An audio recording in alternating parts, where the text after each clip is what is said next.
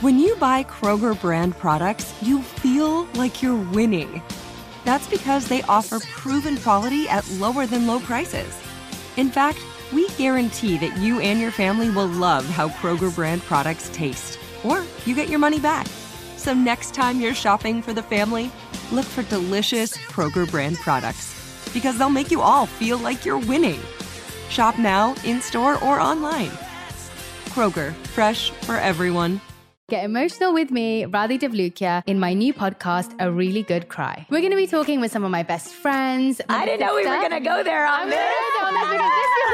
People that I admire. When we say listen to your body, really tune into Exactly. what's going on. Authors of books that have changed my life. Now you're talking about sympathy, which is different than empathy, Yeah. right? Never forget, it's okay to cry as long as you make it a really good one. Listen to A Really Good Cry with Radhi Devlukia on the iHeartRadio app, Apple Podcasts, or wherever you get your podcasts. As the number one audio company, iHeartMedia gives you access to all. Every audience, live conversations, trusted influencers, and the insights and data you need to grow. iHeartMedia is your access company. Go to iHeartResults.com for more.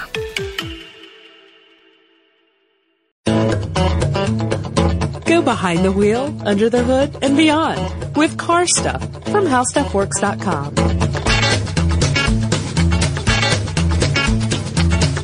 Hi, and welcome to Car Stuff. I'm Scott Benjamin. Whoa, whoa, whoa, whoa! Slow your roll, Scott. What's going on? I just, I think you're uh, going at an ill-advised pace for this podcast.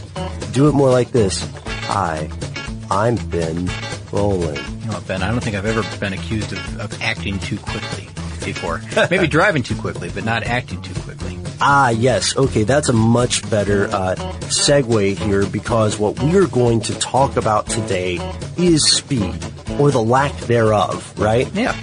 So uh, the first thing we should talk about there's there's an article that came out fairly recently before we recorded. I have both this article and the news about this article. I have an update that we'll close on. Okay. Fair enough. What's the article? So the article is this idea that came around on the Daily Mail and on the Telegraph that the European Union had been considering a proposal to limit the majority of vehicles to 70 miles per hour. Hmm, okay. Haven't we heard this before? Yeah, this is something that uh, crops up not just in the EU but around the world, right? Yeah, I think it happens everywhere. And can I just, before we get really deep, deep into this, Mm-hmm. this goes back to a question that people have asked for a long, long time. Is if, if the speed limit's 55, if the speed limit's 65, 70, whatever it is, Mm-hmm. why do manufacturers make cars that will travel at 150 miles an hour? You know what? That's a good question. And then another question that I would add to that that people also ask is, how fast can my car really go? Oh, that's a good one too. Yeah. Now, uh, the reason that we're bringing up both of those questions is because, uh, well, we intend to answer them in this podcast. Uh, more or less. I don't know about the first one, but we'll get to the second one. Okay, so yeah, the first one, let's tackle that. The first one, the idea of speed limits. Uh, should they exist, right? Some people would say no. Um, do they matter? And that's very interesting because we've seen speed limits change before. We know that, of course, uh, speed limits here in the United States change depending upon the state you're in, the density of the area you're in, uh, even Whether the- or not we're in a fuel crisis. whether or not we're in a fuel crisis. Good call, Scott. Yeah, that's, that's- a deep cut. And uh, even the time of day, if we're talking about like a school zone. True. Uh, but when those changes occur, uh, one of the big questions here is, does lowering the speed limit or even raising the speed limit have a measurable effect on the safety of the roads? Hmm. Okay. Well, they uh, they seem to have a, uh, a grasp on what this may or may not do for their uh, for the safety record, I suppose, right? Because um, I think, man, they said something like thirty thousand people die on the roads in Europe every year. And This is according to the European Commission's uh, Mobility and Transport Department, and uh, that, this is all from the article. And I, we'll talk about. You know whether we agree with this or not later on. Now, there's no disputing that fact. I mean, that you know, thirty thousand people die each year on the roads in Europe, and as far as like the UK itself, because this is where the um, the article is coming out as saying that you know that in the UK this is where they're talking about this big change, right? Right. Um, specifically in the UK, And apparently the UK has actually a better safety record than some of the other European countries. Like, um, the numbers quoted here are 1,754 people died on the road in accidents last year in the UK as compared to 3,657 in Germany. And let's So- not even count Italy. uh, yeah, yeah, Italy's in there as well. Uh, so it seems like you know they, they do have a better record. Why are they Why are they so gung ho about about suddenly reducing the the uh, the speed limit? Or, or actually, you know what? I don't know if it's reducing the speed limit. It's reducing how fast your car will go. I mean, you could press the accelerator all day long. They're saying we don't want that car to exceed 70 miles per hour. Right. And the next question would be, how would they do this? Well, in this idea, and we do need to keep in mind that this is an opinion. This is a what if thing. This law has not even been written. Yeah, and just so that we're clear on this, that's a lot of people that have died on the roads. I, I totally understand Absolutely. that. And I, I tragic every one. Mm-hmm. How, but what I'm saying is when they're when they're looking at a number that's half of what Germany has, you know, less than half, I don't understand why they're, you know, prompted to jump into action on this right away. Right. The the question is not whether or not this is whether or not it's worth preventing fatalities. The question is is this a viable way to do so? I think that's that's an important differentiation. So so Scott, how would how would this work? How would they somehow keep people from exceeding? Would they have a limiter in every car? Well, that's kind of the idea, isn't it? I mean, according to the article, they're talking about uh, a couple of different ways to do this. Now, this is really strange. The limiters, of course, this will work on fuel-injected engines, um, you know, that have computer controlled. So anything with an ECU would be able to be controlled like this. Um, they're talking about satellite systems. They're talking about camera systems that read road signs and then uh, and then slow the vehicle to you know the proper speed, so that you know the, the maximum is the maximum on any road, any given road. So that there's no uh, fudging with the number. Yeah, exactly. So if you're on a road that, you know, the speed limit is 35, you're only going to be able to go 35 at the max if your foot is mashed to the ground. So, th- I don't know, th- this is a, uh, it's a far-reaching idea, you know, this is something that's really, uh, it's ticking a lot of people off because, you know, it's a violation of freedom, of course. And, uh, I think, who was it? The, uh, the transport secretary, uh, Peter McLoughlin, I think is his name. Yeah. And he says that his quote is that this has Big Brother written all over it. He's saying that you know this is what gets people's you know I don't know their their uh, Makes their hackles rise. yeah yeah that's it. I was trying to think of the like you know how to how to say that. It gets them gets them very excited, very tense Yeah. about this to say um, you're really stepping on my freedoms here.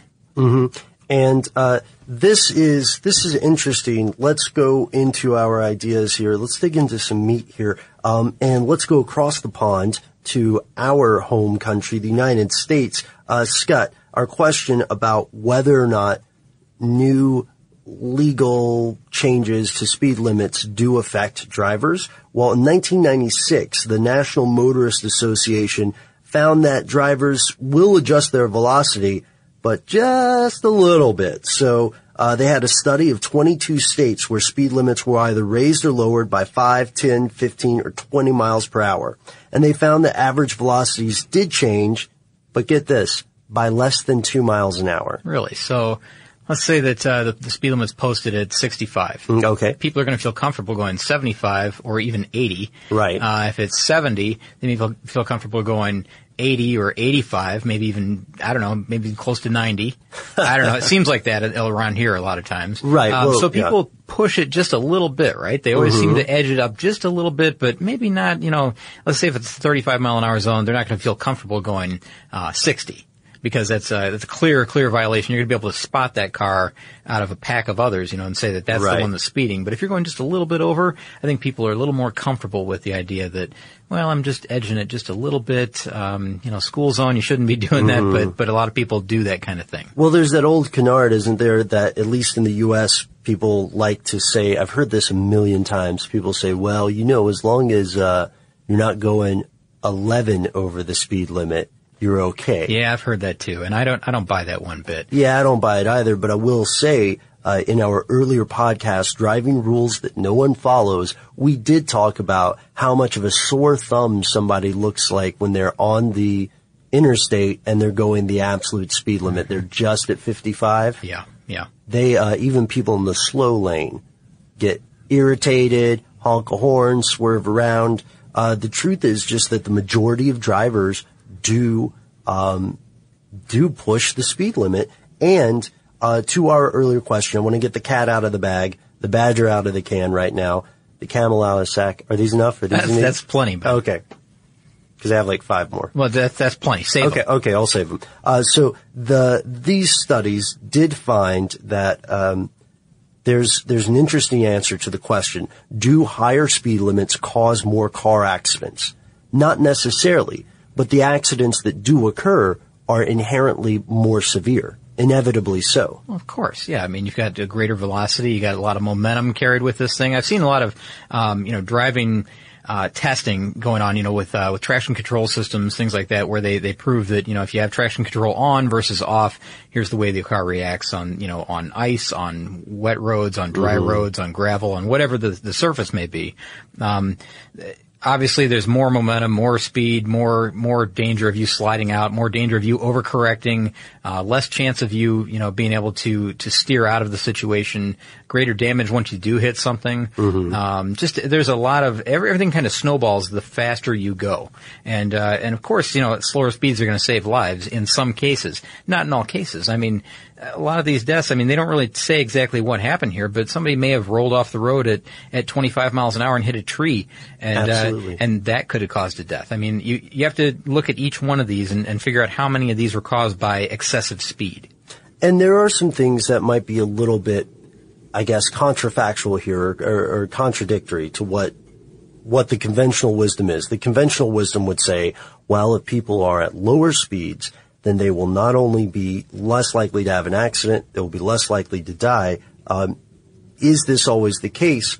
Well, after uh, New York raised the cap on their highway traffic to 65 miles per hour eh, back in 1995, uh, the state's total crash rate dropped by 4%. Hmm. Okay, so there's numbers that, that back this up. Well, they back it up in one case, and it goes back to what you're saying, case by case. This is wildly counterintuitive Yeah, see, to me. see, this is the thing. You can you can manipulate numbers to work any way that you want. And I know a lot of people are saying like, look at the, look at this set of numbers. It doesn't tell the same story. Look at that set of numbers. Mhm. It tells a different story. So, you know, statistics can be manipulated in many different ways to prove many different things. That's a great point. It reminds me of Samuel Clemens, aka Mark Twain, aka one of my favorite writers, and his quote about statistics, which, because we are a family show, I cannot recite here.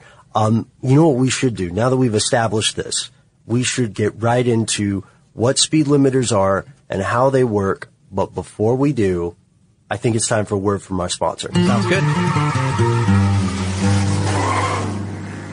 Get emotional with me, Radhi Devlukia, in my new podcast, A Really Good Cry. We're going to talk about and go through all the things that are sometimes difficult to process alone. We're going to go over how to regulate your emotions, diving deep into holistic personal development, and just building your mindset to have a happier, healthier life. We're going to be talking with some of my best friends. I didn't know we were going to go there on I'm this. gonna go on this because this is- People that I admire. When we say listen to your body, really tune in to what's going on. Authors of books that have changed my life. Now you're talking about sympathy, which is different than empathy, Yeah. right? And basically have conversations that can help us get through this crazy thing we call life. I already believe in myself. I already Yeah. see myself. And so when people give me an opportunity, I'm just like, oh, great, you see me too. We'll laugh together, we'll cry together, and find a way through all of our emotions. Never forget, it's okay to cry as long as you make it a really good one. Listen to A Really Good Cry with Radhi Devlukia on the iHeartRadio app, Apple Podcasts, or wherever you get your podcasts. What's up, everybody? This is Stephen A. Smith. When I'm not at my day job, First Take, you can find me in my studio hosting the Stephen A. Smith Show podcast.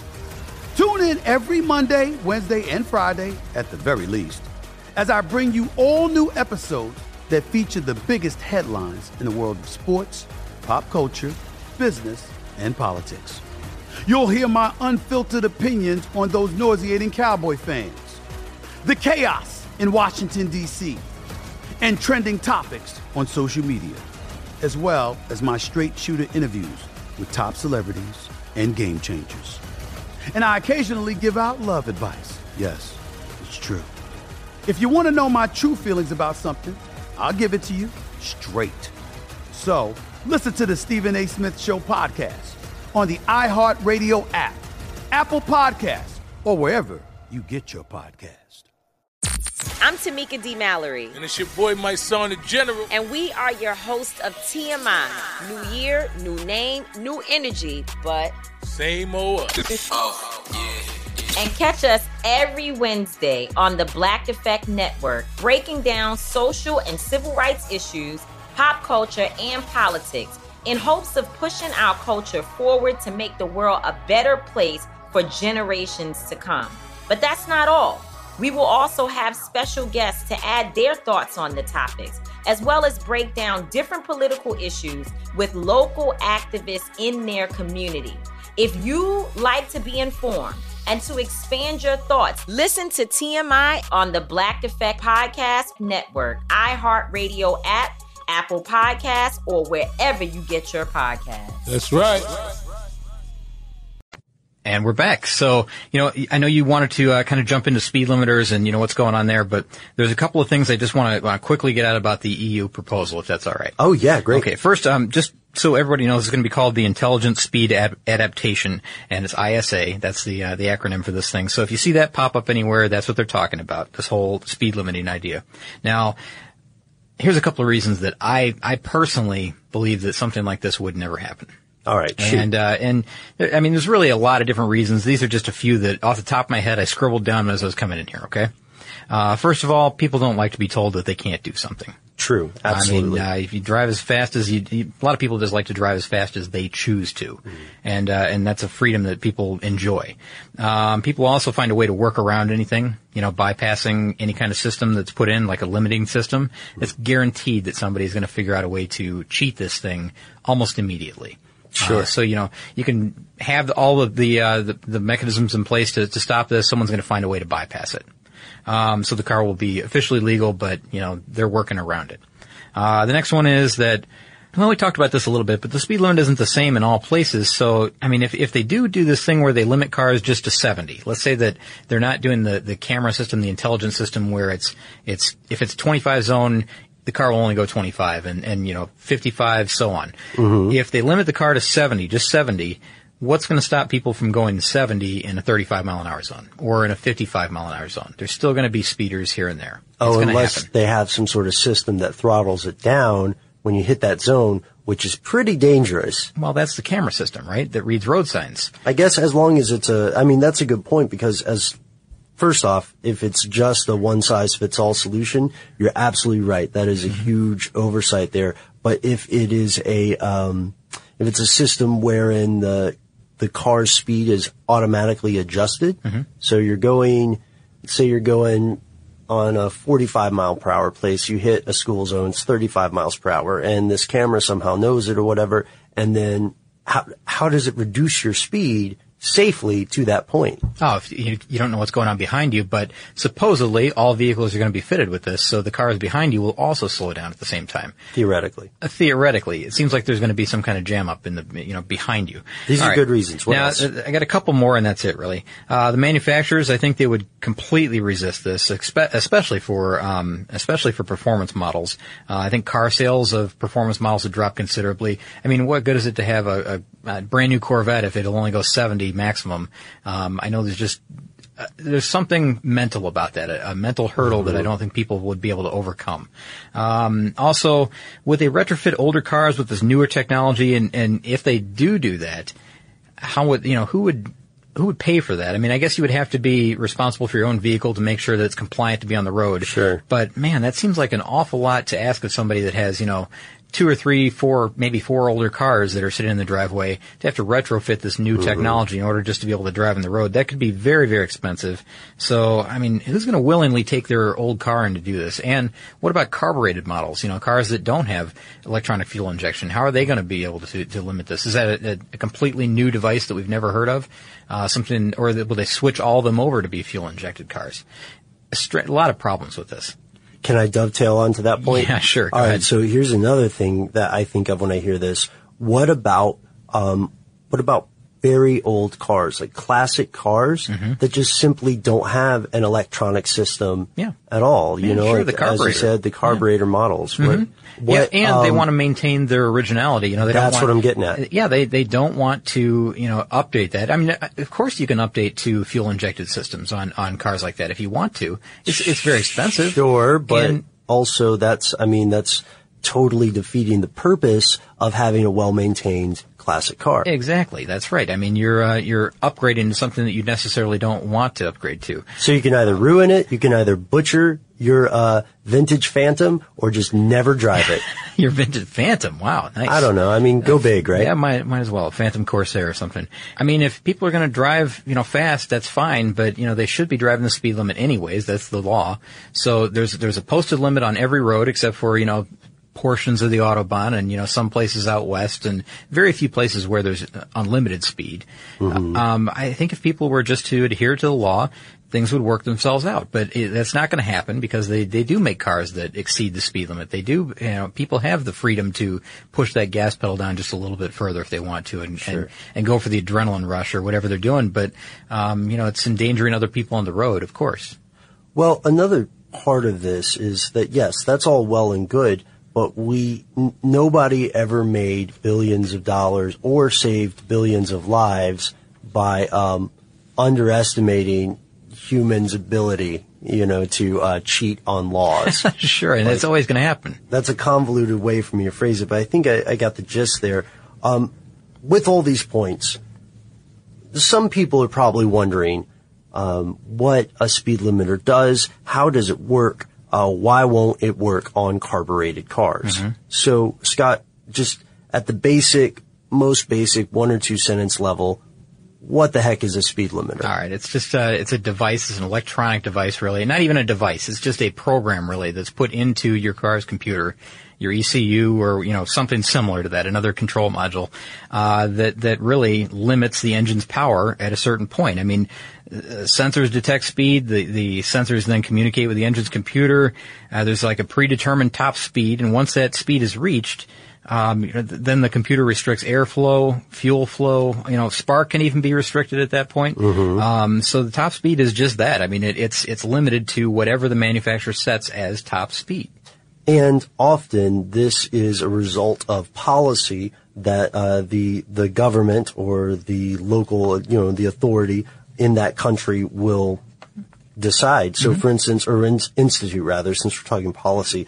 So, for example, uh, some people may not know that depending on the age of the car that you own and depending on where you live, you may well already have a speed limiter in your car. You know, there's a very good chance you do. I mean, how many times have you heard e- even us talk about, Mm-hmm. you know, sports cars where it's like, uh, uh, the, the new Corvette, it's got, and I'm not going to say the newest one, but I, I don't know what the top speed is in that one, but, uh, let's say the new Ford Mustang. Okay. And, uh, the, you know, at the very end, they're like, uh, you know, at the end of the review or whatever, it's usually in print when you see this, but it's Mhm. electronically limited to 155 miles per hour at this many revolutions per minute.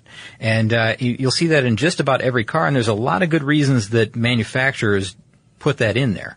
Um, first, you know, you mentioned that you know there are laws or restrictions on stuff like this. Right. The uh, the, the maybe the the four reasons I'd say that manufacturers like to do this um, is maybe one is safety uh, because there's vehicle stability to think about. You know, you can't have a, uh smart car that will go 170 uh, because you know they try to make a turn, even a gentle turn at that speed. There's a good chance it's going to roll over. Right, they're not built to perform at that Well, speed. Yeah, I mean, they, uh, the manufacturer knows the limits. I mean, you, you know, let's say you have a Honda Civic and, and you want it to go 190, but it's limited to 122 or whatever the, the speed limit is. Is that a little close to home? maybe. Yeah, maybe. But, you know, you just have to, it comes down to, you know, what, what the manufacturers know that the vehicle is capable of controlling on the road. You know, if it's, Yeah. uh, if it's not capable of driving and turning at a certain speed, if it doesn't have the grip to do something like that, they're not going to allow it to go, you know, close to 200 miles an hour. Not that it could necessarily, that we've, we've had podcasts about that, what it really Right. takes to get to those maximum speeds. And it's, Yeah. it's a lot more than just saying, I want to go that fast Yeah, it's a lot more than just pushing the a lot more than that. So, you know, there's a top end on all these cars, but most of them are electronically limited. Number two is probably to uh, protect the engine, I'd say. Yeah. Um, you know, those, the maximum speeds are set for maximum engine life, and that's pretty much it. I mean, they don't want to wear out two parts too quickly because if you push that thing all the time, it's going to burn up. There's going to be some problem internally. There may be some failures inside. You know, just can't keep up with that type of speed, that kind of uh, that kind of wear and tear. Right. Uh, one one good uh, way to relate this, or through anecdote or example, is to note the engine replacements for race cars. Oh yes, that's a good point, Ben. So it would be pretty much treating your car like a race car Yeah. all the time. Most of those run without limits, and we've talked about, um, oh, let's say the Group B cars. Sure. Remember, you remember Great. the Yeah. uh, the Ford RS 200, I think it was, with the 10 hour engine life. Um, yeah, that uh, you did say that correctly. That is a ten-hour engine life. And uh, let's say the top fuel dragsters. I mean, these are extreme versions. Sure. Now, the top fuel dragsters, they they make like one pass and then they rebuild the engine in the pits. So Mm-hmm. that's what I, I mean, a quarter mile plus a few minutes of idling and, and a burnout, and you know that's about it, and it's done. So the same effect to a lesser de- degree would apply to a street car. I almost said civilian car. oh, close because you're thinking of our Hummer. Right, episode, yeah, right? would, would apply to a street car Yeah, that uh, uh, had that had its engine constantly under this enormous stress. Yeah, good point. I mean, really, it's it's just a matter of preserving your engine for as long as possible, and uh, you know, within reason. I mean, Yeah. they know that you're going to push it a little bit, but uh, you know, again, just maximum maximum speeds are set for maximum engine life. That's a good, it's a good way to think of it. Yeah, and a couple other uh, reasons too, right? Yeah, I got two more. The uh, that's big one. Tires. Not many people think about this, but the Yeah. tires that your vehicle are equipped with, honestly, I mean, this is why they have the uh, the tire ratings. And there's, you know, like look, at the side of your tire. You're going to find an S, T, Y, you know, whatever the the rating is on your tire. S tires are capable of, uh, well, they should be kept under 112 miles per hour. Mm-hmm. Okay, now these are these are tires that like you know minivans have, family sedans, you know the the four door cars that you would see all over the place. Most of those, if you travel at 112 miles per hour or above that for a certain amount of time, they're just going to shred. And the T tires, I think it's just a little bit higher at 118 miles per hour. Y tires, that goes up to like 186 miles per hour. That's what you'll find on performance cars. I think there are other ratings as well. Yeah. But, but that gives you an idea that, you know, you can't sustain speeds higher, higher than these that I just mentioned, um, for any kind of length of time without them just absolutely falling apart. Now, do you remember, uh, th- this goes way back, but do you remember the, um, the Bugatti Veyron that was doing the, uh, the top speed test on, on Top Gear? Oh yeah. Now, that long, long straight that he was on, and he was kind of spouting out all these facts about the Mhm. cars and, you know, the car as he was trying to attain that, I think it was 257 miles per hour. Yep. Um, we, when he got up to like around 210 or something like that, he was saying, I can only go this speed at this, this amount of time because the tires will shred. Mhm. And, and there was a time limit. Like you couldn't try to push it for much longer than what he did because the tires were going to go away on this thing. And those are, those tires are expensive. I don't remember Yeah. what they were, but they were really, really expensive. And, uh, and as is the case with all these tires, you know, as you step up in, in the, uh, in the ratings, they get more and more expensive for the performance. Um, and a lot of people don't think about that. You know, you're, Mhm. you're going to drive your minivan really, really fast. That's fine. But you can only do it for so long before your tires go away. And now we're getting to the final reason. yeah, that's right. Finally. And I'm not going to say much about this, but fuel savings, pollution, you know, concerns, things like that. And the faster you go, the more fuel that's consumed. Uh, there's more pollution created. Um, there's a lot of people that are really concerned about that. I mean, I don't think anybody with a performance car is necessarily concerned about that. Not anybody. I mean, there's a few here and there. but- well, regulatory bodies are concerned yeah, about it. of course. And there's a lot of people that are concerned about that. Sure, And- yeah. And so, you know, there's this kind of, uh, this this headbutting that goes on between them. Like, you know, why make a car that goes this fast? It's just bad for the environment. And The people that, you know, like the fast cars say, well, I don't care about that. I'm just one person in one car. What's it going to harm? That's a great point. Uh, that let's go back to the Veyron, uh, the Veyron Super Sport, right? Mm-hmm. Technically, mechanically speaking, this bad boy is able to hit about 268 mph or a little over 431 kilometers. That's the Super Sport model. That's the Super Sport. Yeah, we. I said That's I- okay. I thought I said Super Sport. Yeah, I think you did. I just want to point that out because that's not the one we saw tested. That is true. That is true. So let's say you're the kind of person who can and will buy a Bugatti Veyron and you say, you know what? I'm not going to go eight and a half yards. I'm going to get the Super Sport, go the whole nine because reaching that 268 number is huge to me. And then you find out that your car has been electronically limited to 257 miles per hour. Now that's, you know, at that height, that, that doesn't seem like too much of a difference, you know? It's just a, it's like just around 10 miles an hour. Yeah, and where the heck are you going to do that anyways? But if you pay that much for anything, then I think, and maybe it's just because I'm cartoonishly cheap, I think that you should be able to have the full performance potential at your fingertips. So just driving around town, you'd like to know that if you wanted to, well, yeah, you could find that uh, that long stretch of road, or possibly go to the salt flats, and, Yeah, yeah. uh, and and bump it all the way up to 268. Look, man, if stuff gets real, I want to be able to scoot. I don't think that'd be a problem in that kind of car. well, you know, I, again, it depends on the tires. You would be easily spotted, however, in a crowd. That that is true, but the the point we're making here is that these things are these speed limit limiters do exist for a reason, and uh, they are surprisingly common in cars, not just in the United States, not just with U.S. manufacturers, um, but now maybe we should talk about how to break those speed limiters. Yeah, you know what? We've uh, there's there's a way to turn speed limiters off, and we'll tell you about a couple of those in just a moment. But you know what? We need to break for an ad. Get emotional with me, Radhi Devlukia, in my new podcast, A Really Good Cry. We're going to talk about and go through all the things that are sometimes difficult to process alone. We're going to go over how to regulate your emotions, diving deep into holistic personal development, and just building your mindset to have a happier, healthier life. We're going to be talking with some of my best friends. I didn't know we were going to go there on I'm this. gonna go on this because this is people that I admire. When we say listen to your body, really tune into what's going on. Authors of books that have changed my life. Now you're talking about sympathy, which is different than empathy, Yeah. right? And basically have conversations that can help us get through this crazy thing we call life. I already believe in myself. I already Yeah. see myself. And so when people give me an opportunity, I'm just like, oh, great, you see me too. We'll laugh together, we'll cry together, and find a way through all of our emotions. Never forget, it's okay to cry as long as you make it a really good one. Listen to A Really Good Cry with Radhi Devlukia on the iHeartRadio app, Apple Podcasts, or wherever you get your podcasts. What's up, everybody? This is Stephen A. Smith. When I'm not at my day job, First Take, you can find me in my studio hosting the Stephen A. Smith Show podcast. Tune in every Monday, Wednesday, and Friday, at the very least, as I bring you all new episodes that feature the biggest headlines in the world of sports, pop culture, business, and politics.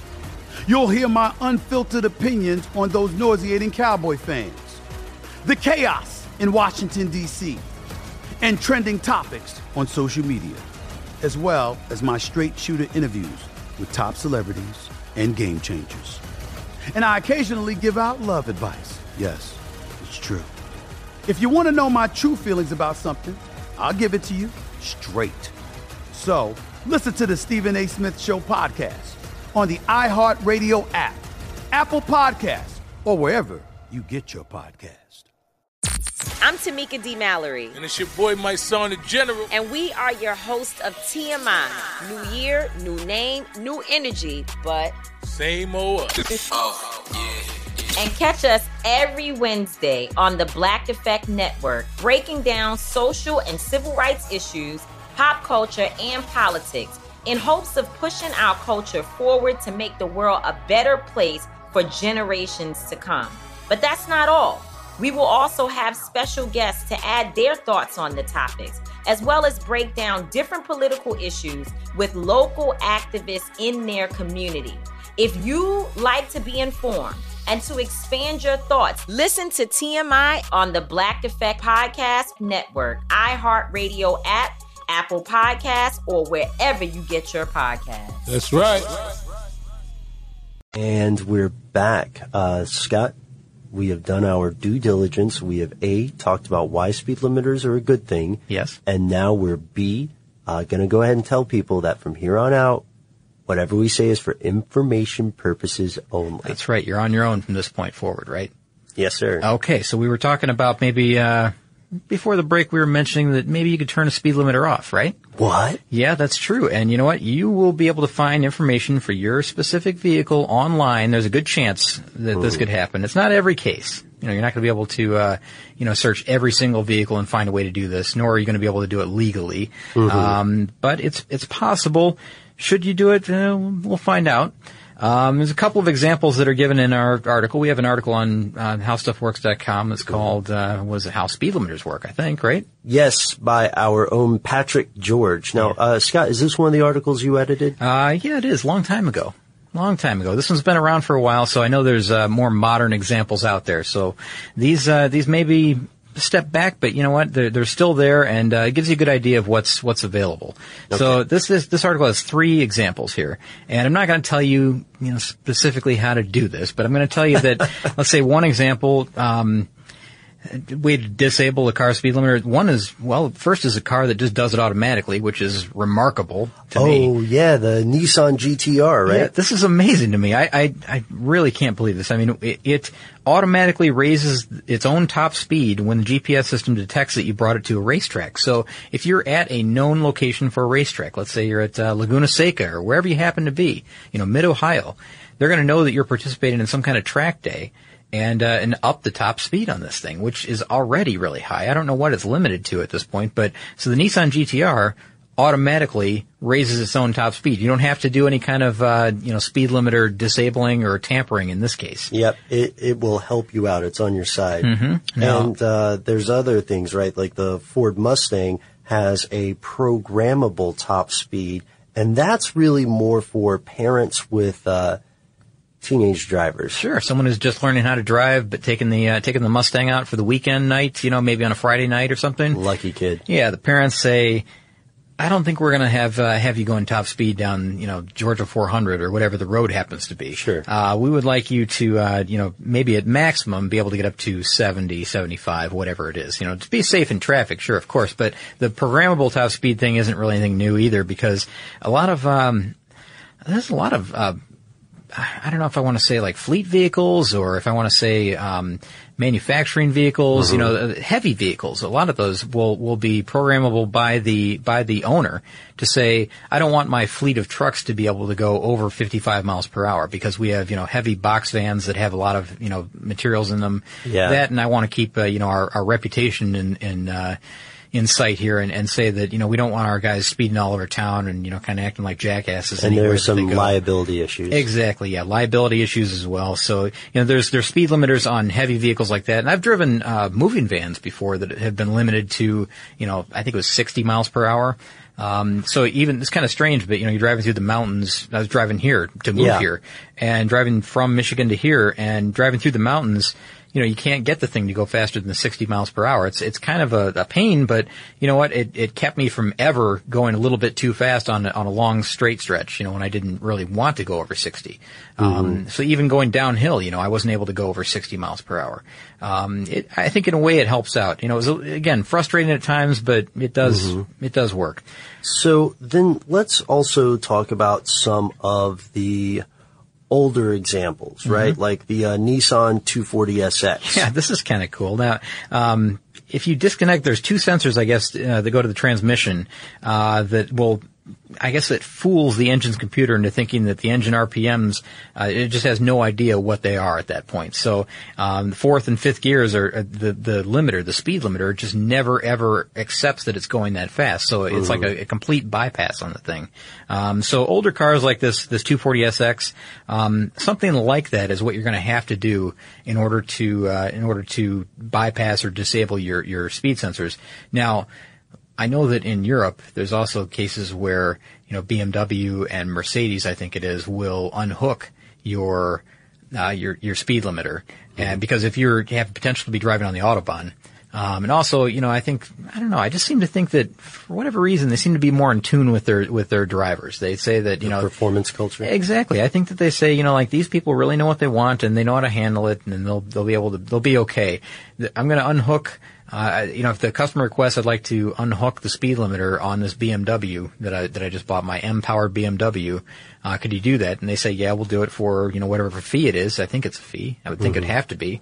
Um, they'll do that, you know, willingly. The the factory will. I'm sure there's got to be some kind of uh, disclaimer, some kind of clause that they have to sign that says, you know, we don't hold you responsible for anything. Some way to make it legal-ish. Yeah, I would think so, and I would bet that you know that covers a lot of uh, powertrain parts as well, because um, Yeah. you know you could damage um, engine, transmission, you know whatever it happens to be, axles, whatever. Um, well, so yeah, there's a lot of there's a, there's a lot of reasons that you could do it, a lot of ways that you can do it. Should you do it? Probably not.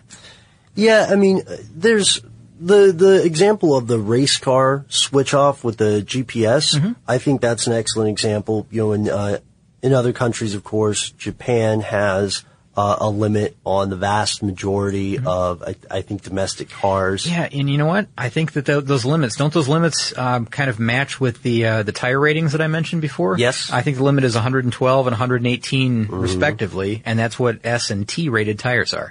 But of course, there uh, you can use a model or a program that takes that off when you go to the racetrack. Fair enough. Which. I, I, I do think is fair enough. I do have. Um, I feel. How do you feel about this podcast well, so far? let me tell you, I okay.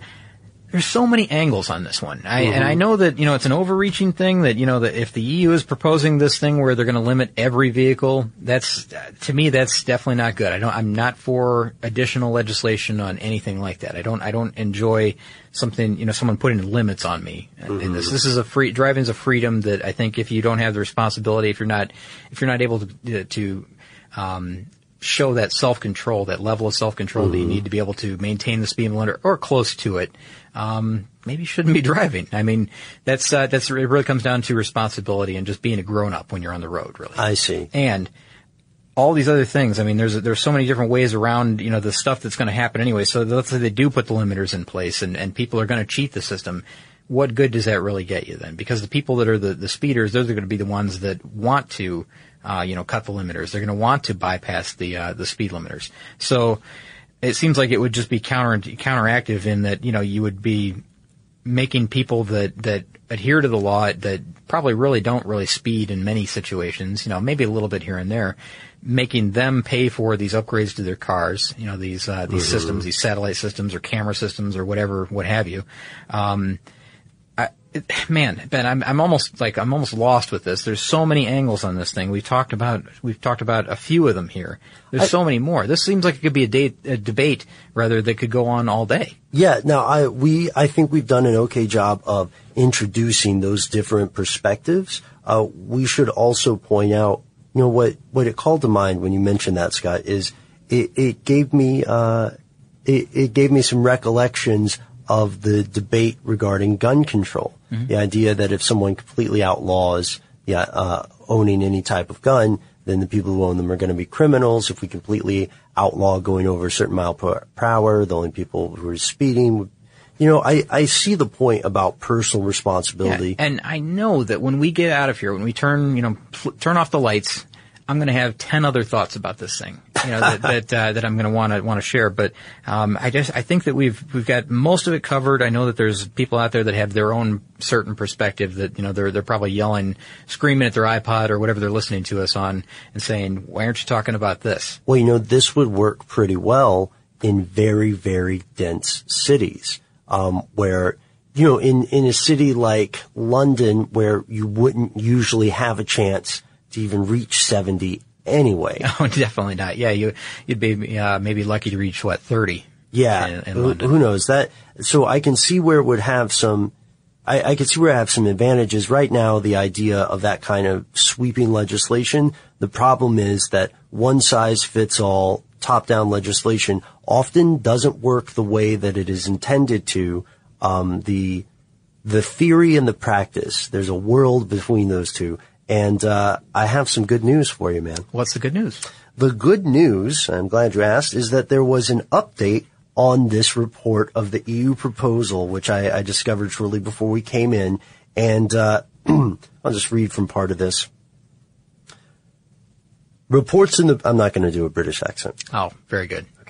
Reports in the press over the last day or two have suggested that the European Union intends to bring forward formal proposals this autumn to introduce automatic speed controls known as intelligent speed adaptation or ISI, ISA into cars. This is quite simply not true, and the Commission has made this very clear to the journalists concerned prior to publication. So the Telegraph and the Daily Mail are in a little bit of hot water. Oh, Ben, what have we been talking about for the last half hour? Well, here's the thing. Here's what this was their thesis, but here's the objection, which is a little sticky to me, okay? Okay, sure. They say the Mail on Sunday, for example, uses a quotation from a commission spokesperson, but chooses to leave out the first and most important sentence given to the paper's reporter, which was this. The commission has not tabled and does not have in the pipeline even a non-binding recommendation, let alone anything more. So what's interesting about the way that is phrased is that they said, they basically said, wait, we're not definitely doing anything. But proposing something is still not definitely doing the anything. The idea is out there, right? I mean, the idea is somewhere out there, but there's no action on it right now, right? So yeah, not- they've, they've floated the idea. Okay. That's a little less scary. People reacted so vehemently and so violently that I would like to think, um, people will, I, I would like to think that legislators would reconsider some of the plans or at least the sweeping nature of it. You know, this, I mean, if this were to come up around election time, uh, you know, I, I would like to see who would, who would back this type of thing. I don't think anybody would. Oh, buddy. No, no, no, definitely not. So, um, man, okay, so we've been talking about this for the, you know, this, this idea that the EU is going to limit speeds, but it's really not going to happen. It's just someone's idea. Nothing's really happened on it. No concrete action has been taken, right? Yeah, and it got, uh, it got smacked down in the court of public But opinion. everything else that we've been talking about, speed limiters and, you know, the, Mhm. the ideas that we're talking about, because, you know, we, we mentioned early on, you know, if, if, if the speed limit's 55, why do they make cars that go 155? Great question. Um, so, you know, th- there's all these questions out there that people have about speeds and why they're limited and, you know, hopefully we got some of that message out there that, you know, it's, it's, you know, protect the engine, it's the tires, it's Mhm. safety, it's, uh, you know, it's, it's, uh, I guess for the, the good of, uh, everybody on the road, really, you know, that you Yeah. can't drive 200 miles per hour in your Honda Civic. Um, but you know, it seems like there's a there's a lot of reasons to limit the speeds on vehicles that are good reasons. You know, the, the mechanical reasons and of course safety.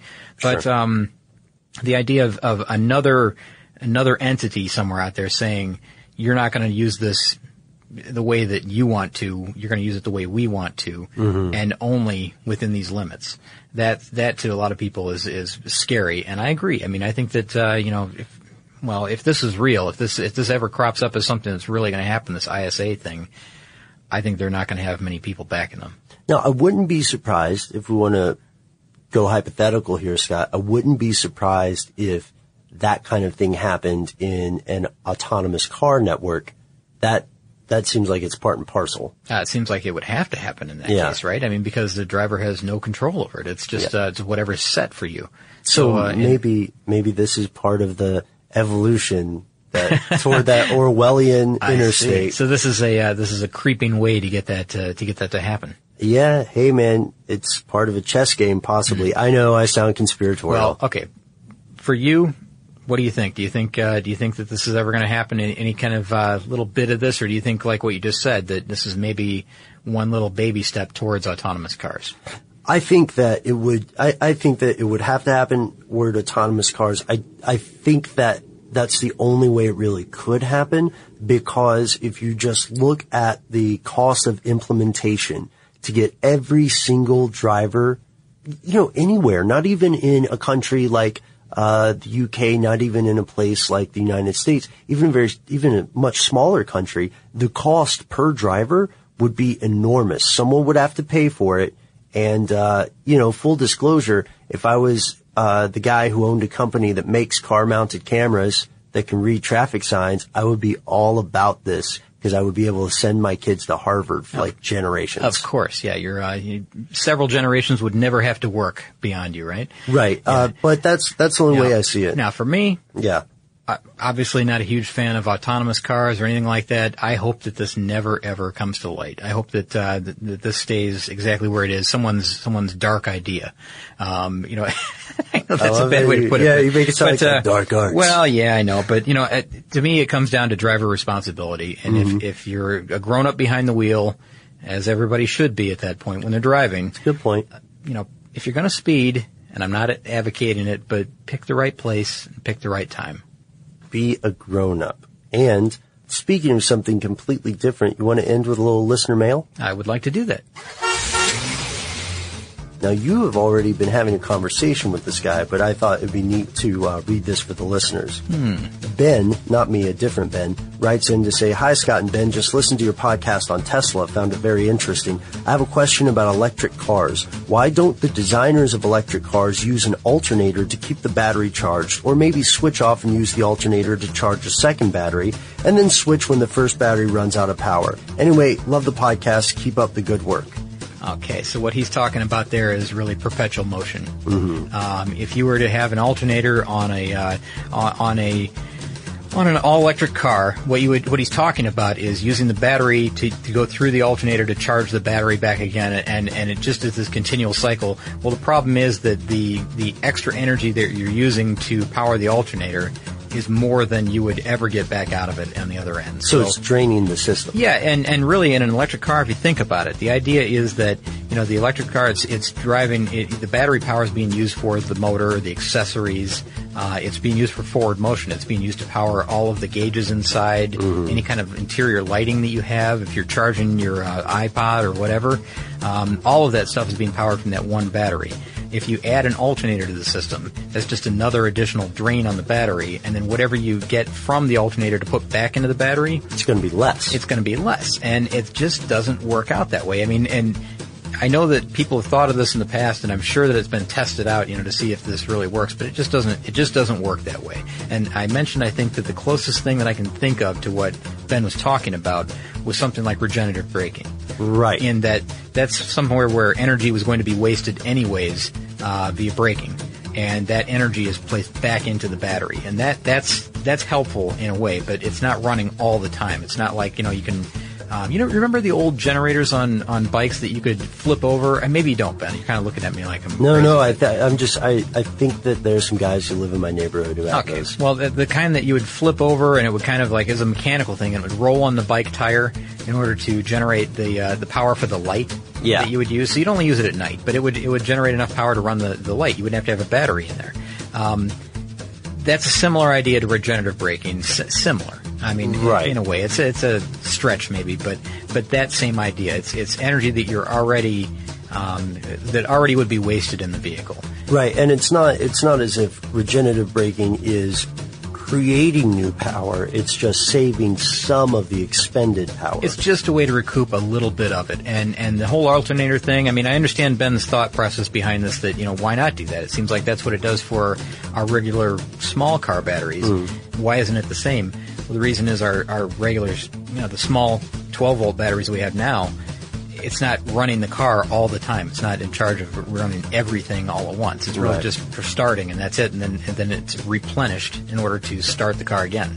right, because we have the other power source, the gasoline. Exactly, and the uh, and the alternator, which is keeping things going. So. And so, well, I wanted to uh, put that out there for our listeners because I thought I thought that is a great question. I'm glad you explained it on I, air. I hope I was clear about that. I know it, it, it sounds clear to me when I'm thinking it, but I don't know if I, I've answered that as concisely as I should. But, think you did a good but it's, it's something like that. It's some that's the gist of it. Yeah.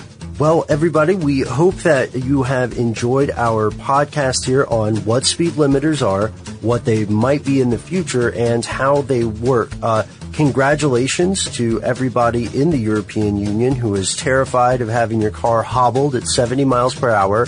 Looks like it was a false alarm. Uh, but in the meanwhile, Scott and I are going to head out here and we're continuing our never ending search for new topics. If you have any ideas, drop us a line on Facebook, uh, give us a shout or a tweet, if you will, on Twitter. Oh, and visit our new website. Yeah, brand new website. There's lots of new information there. You can catch the podcast there, blogs, some videos that we've produced, uh, just about everything. You can read about us if you want to. I don't know why you'd want to do that. Which but- is weird because you know our uh, we, we had just so everybody knows uh, Scott you and I wrote our bios separately. They're pretty pizza heavy. yeah, pretty close. Yeah, yeah. We should we should consider doing a uh, car stuff pizza show soon. I would I would love that. Um, if you have any ideas about cars or you know what pizza, go ahead and drop us a line. And that is car stuff at discovery.com. More on this and thousands of other topics, visit howstuffworks.com. Let us know what you think. Send an email to podcast at howstuffworks.com.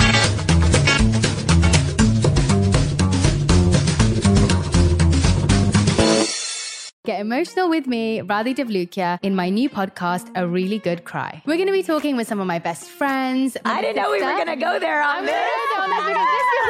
People that I admire. When we say listen to your body, really tune into what's going on. Authors of books that have changed my life. Now you're talking about sympathy, which is different than empathy, Yeah. right? Never forget, it's okay to cry as long as you make it a really good one. Listen to A Really Good Cry with Radhi Devlukia on the iHeartRadio app, Apple Podcasts, or wherever you get your podcasts. I'm Hannah Storm, and my new podcast, NBA DNA with Hannah Storm, chronicles my six decades in professional basketball. From growing up in the sport to becoming one of sports TV's first female broadcasters. Join me as I dig deep into the game's history, unearth some wild stories, and talk to my friends from the world of basketball, from Dr. J to Charles Barkley.